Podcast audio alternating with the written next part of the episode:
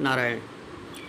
विमुक्ति प्रत्यय पूर्व प्रत्ययश्चाणिमादिकम् इत्येतद् द्विधं ज्ञेयं ध्यानस्यास्य प्रयोजनम्। ध्याता ध्यान च ध्येयं यच्च ध्यानप्रयोजनम् एतच्चतुष्टयं ज्ञात्वा योगं युञ्जीते योगवित्। ध्यान के दो प्रयोजन बताए। मुख्य प्रयोजन तो मुक्ति है, मोक्ष प्राप्त करना। और दूसरा है अड़िमा आज सिद्धियों की उपलब्धि। वस्तुतः अड़िमा सिद्धियों की उपलब्धि को प्रयोजन तो नहीं कहा जाना चाहिए। यह तो अपने आप मिलते हैं। और मिलने पर भी इनकी उपेक्षा ही करनी चाहिए। और जिसको प्रयोजन मान लेंगे, तब तो फिर योग का उद्देश्य दूषित हो गया। लेकिन है, शास्त्र वचन यहाँ पे कह रहे हैं, आगे और स्पष्ट करेंगे, क्यों कह रहे हैं। तो यहाँ बताए कि पहला प्रयोजन है मोक्ष और दूसरा प्रयोजन है अरिमा इत्यादि सिद्धियों की उपलब्धि। ध्याता ध्यान ध्येय और ध्यान प्रयोजन। चार चीज़ें ध्याता, अर्थात ध्यान करने वाला, साधक। ध्यान, जो ध्यान करने की उसकी क्रिया है, वह ध्येय जिसका ध्यान कर रहा है, वह। और ध्यान का प्रयोजन। इन चार चीज़ों को अच्छी तरह जानकर योगवेता पुरुष को योग का अभ्यास करना चाहिए।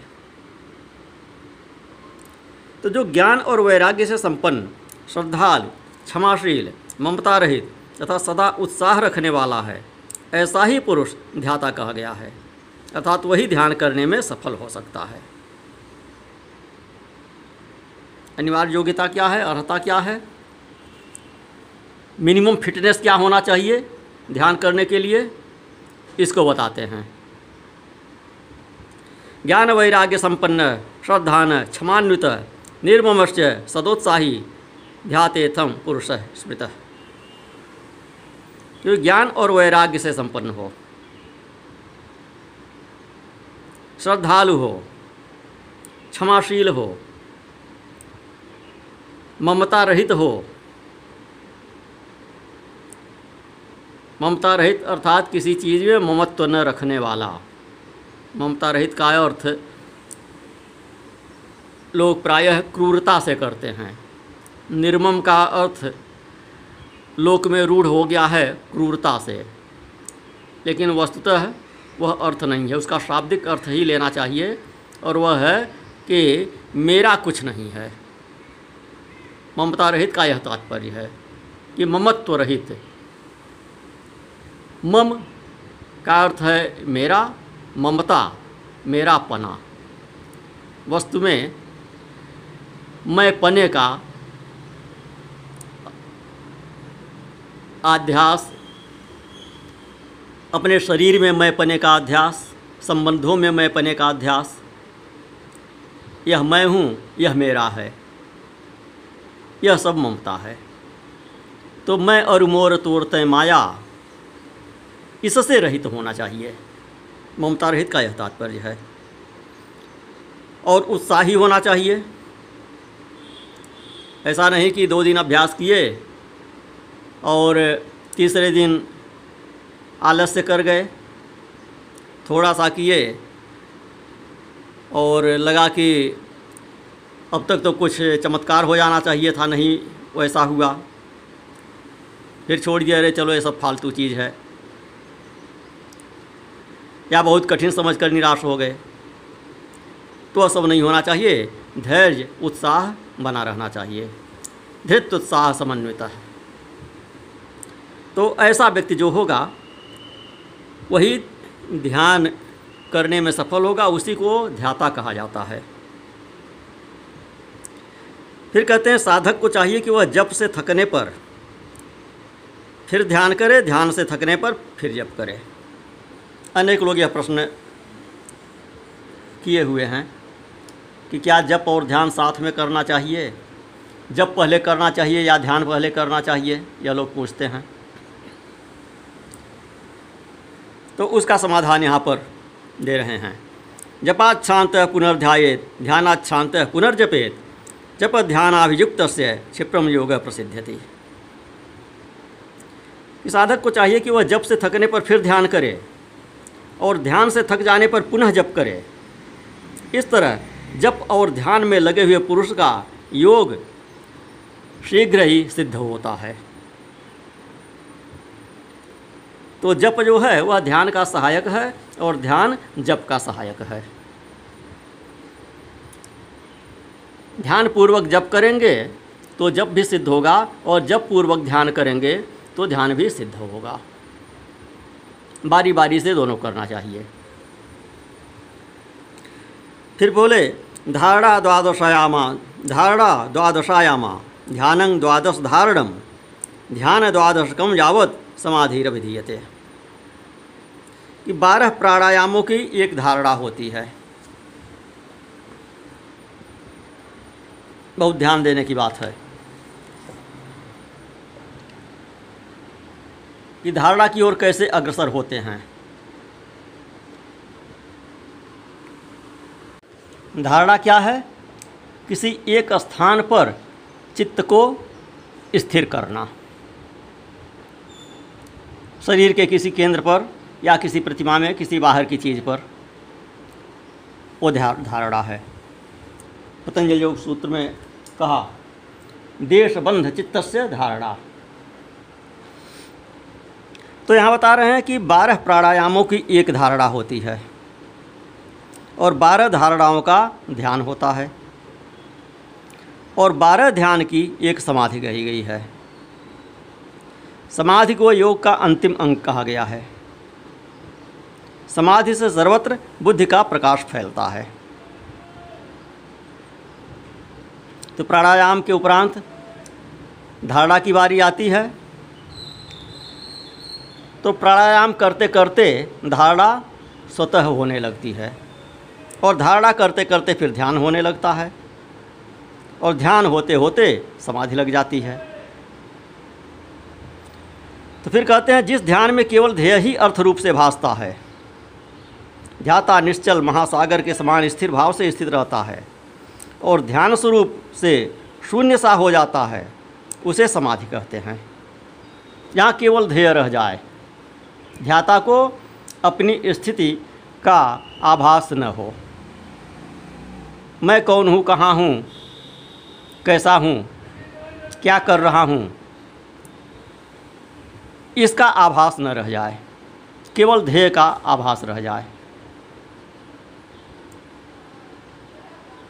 जिस परमात्मा का ध्यान कर रहे हैं, जिस भी रूप का ध्यान कर रहे हैं, केवल वही वही रहे। उसके अतिरिक्त अन्य कुछ भी नहीं। तो उसे समाधि कहते हैं। जो योगी ध्येय में चित्त को लगाकर सुस्थिर भाव से उसे देखता है और बुझी हुई आग के समान शांत रहता है। वह समाधिस्थ कहलाता है। तो ऐसा योगी समाधि में पहुँचने पर न शृणोति न चाघ्राति, न जलपति, न पश्यति, न च स्पर्शम विजानाति, न संकल्पयते मन। न वाभिमन्यते कंचित बद्धते न च काष्ठवत एवं शिवे विलीनात्मा समाधिस्थ। इहोच्यते वह न सुनता है, न सूंघता है, न बोलता है, न देखता है, न स्पर्श का अनुभव करता है, न मन से संकल्प विकल्प करता है, न उसमें अभिमान की वृत्ति का उदय होता है, और न वह बुद्धि के द्वारा ही कुछ समझता है। केवल काष्ठ की भांति स्थित रहता है। तो इस तरह शिव में लीन चित्त हुए योगी को यहाँ समाधिस्थ कहा जाता है। यथा दीपो निवासस्थ स्पंदते न कदाचन, तथा समाधि, तथा समाधिनिष्ठोपि तस्मान्न विचले सुधि एवं एवं भ्यस्तश्चारम योगिनो योगमुत्तम तदंतराया नश्यंती विज्ञा सर्वे शनै शनै। जैसे वायु रहित स्थान में रखा हुआ दीपक कभी हिलता नहीं है, निस्पंद रहता है। उसी तरह समाधिनिष्ठ शुद्ध चित्त योगी भी उस समाज से कभी विचलित नहीं होता। सुस्थिर भाव से स्थिर रहता है। तो इस प्रकार उत्तम अभ्यास करने वाले योगी के सारे अंतराय शीघ्र नष्ट हो जाते हैं और संपूर्ण विघ्न भी धीरे धीरे दूर हो जाते हैं। वह अंतराय क्या हैं? आगे बताते हैं। पतंजल योग सूत्र में पहले बता चुके हैं। व्याधिस्त्यान संशय, प्रमादालस्य, अविरति, भ्रांति दर्शन, अलब्ध भूमिकत्व, अनवस्थित तत्व, चित्त विक्षेपास्ते अंतराया। व्याधि स्त्यान संशय, प्रमाद, आलस्य, अविरति, भ्रांति दर्शन अलब्ध भूमिकत्व और अनवस्थितत्व। यह नौ चित्त के विक्षेप हैं, इन्हीं को अंतराय कहते हैं।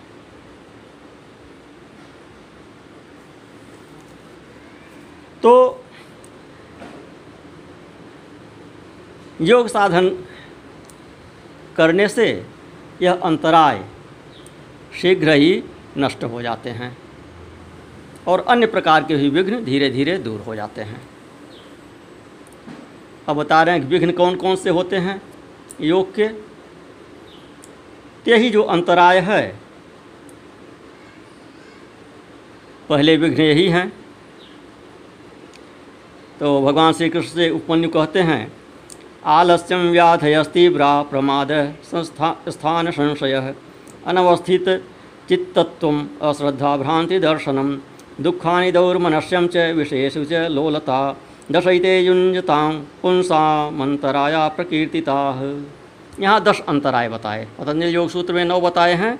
यहाँ पर दस बताए। पतंजलि योग सूत्र में नौ के अतिरिक्त एक और सूत्र में दुख दौर्मनस्य अंग मेजयत्व, श्वास प्रश्वास इसको भी विक्षेप मानकर अंतराय के साथ जोड़े। अंतराय के अतिरिक्त इसको कहे, लेकिन उसी के साथ इसे जोड़कर देखा जाता है। तो वहाँ पर कुल जो है, हो गए चौदह। और यहाँ पर उन दोनों को मिलाकर यह जो दुख दौर्मनस्य अंग मेजयत्व श्वास प्रश्वास, यह पाँच विघ्न बताए। तो ये अंतराय के साथ रहते, इनको विघ्न कहा। इन पाँच को विघ्न कहा और पहले जो नौ बताए, उनको अंतराय कहा। विघ्न वो भी हैं, उन विघ्नों को अंतराय कहा और इन विघ्नों को विघ्न कहा। तो यहाँ चौदह कहा, पतंजलि योग सूत्र में। इसको समेत, समेकित करके यहाँ पर उपमन्यु, भगवान श्री कृष्ण से कुल दस अंतराय कहते हैं। तो अंतराय और विघ्न, इन दोनों को अलग अलग बहुत सूक्ष्म विश्लेषण करने की आवश्यकता नहीं है। इन दोनों को मिलाकर अंतराय कहिए या इन दोनों को मिलाकर विघ्न कर लीजिए। विघ्न कहना ही अधिक ठीक है। ये योग के, ये विघ्न हैं। तो कौन कौन से हैं? तो बताए कि आलस्य, तीक्ष्ण व्याधियाँ, प्रमाद, स्थान संशय, अनवस्थित चित्तता, अश्रद्धा, भ्रांति दर्शन, दुख, दौर्मनस्य और विषय लोलुपता। ये दस योग साधन में लगे हुए पुरुषों के लिए योग मार्ग के विघ्न कहे गए हैं। दशैते जुनताम पुंसाम अंतराया प्रकीर्तिता। ये दस अंतराय कहे गए हैं। उसका हिंदी यहाँ पर विघ्न कर रहे हैं। विघ्न और अंतराय में बता ही दिए कि कोई स्थूल भेद नहीं है। तो योगियों के शरीर और चित्त में जो अलसता का भाव आता है, उसी को यहाँ आलस्य कहा गया है। वात, पित्त और कफ, इन धातुओं की विषमता से जो दोष उत्पन्न होते हैं, उन्हीं को व्याधि कहते हैं। और कर्म दोष से इन व्याधियों की उत्पत्ति होती है। असावधानी के कारण योग के साधनों का न हो पाना प्रमाद है। यह है या नहीं है, इस प्रकार उभय कोट से आक्रांत हुए ज्ञान का नाम स्थान संशय है।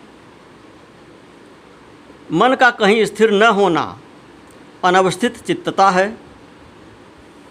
योग मार्ग में भाव रहित, अर्थात अनुराग शून्य, जो मन की वृत्ति है, उसी को अश्रद्धा कहा जाता है। आलस्य मल सत्व तो योगिनाम देह चेतसो, धातु वैषम्यजा दोषा, व्याधय कर्म दोषजा। प्रमादो नाम योगस्य, साधना नाम भावना, इदं वेत्युभयाक्रांतम विज्ञानम स्थान संशय अप्रतिष्ठा ही मनसस त्वनवस्थित रुच्यते। अश्रद्धा भावरहिता वृत्तिर्वयी योग वर्तमनी विपरीत भावना से युक्त बुद्धि को भ्रांति कहते हैं। दुख के तीन भेद बताए। दुख या कष्ट आध्यात्मिक, आधिभौतिक और आधिदैविक। तो चित्त का जो अज्ञान जनित दुख है, उसे आध्यात्मिक दुख समझना चाहिए। पूर्व कर्मों के परिणाम से शरीर में जो रोग आदि उत्पन्न होते हैं, उन्हें आधि भौतिक दुख कहा गया है। विद्युतपात अस्त्र शस्त्र और विष आदि से जो कष्ट प्राप्त होता है, उसे यहाँ पर आधि दैविक दुख की श्रेणी में रखें। और दौर मनुष्य क्या है? इच्छा विघातजम क्षोभम दौर मनुष्यम प्रचक्षते। कि इच्छा पर आघात पहुँचने से मन में जो क्षोभ होता है, उसी का नाम है दौर मनुष्य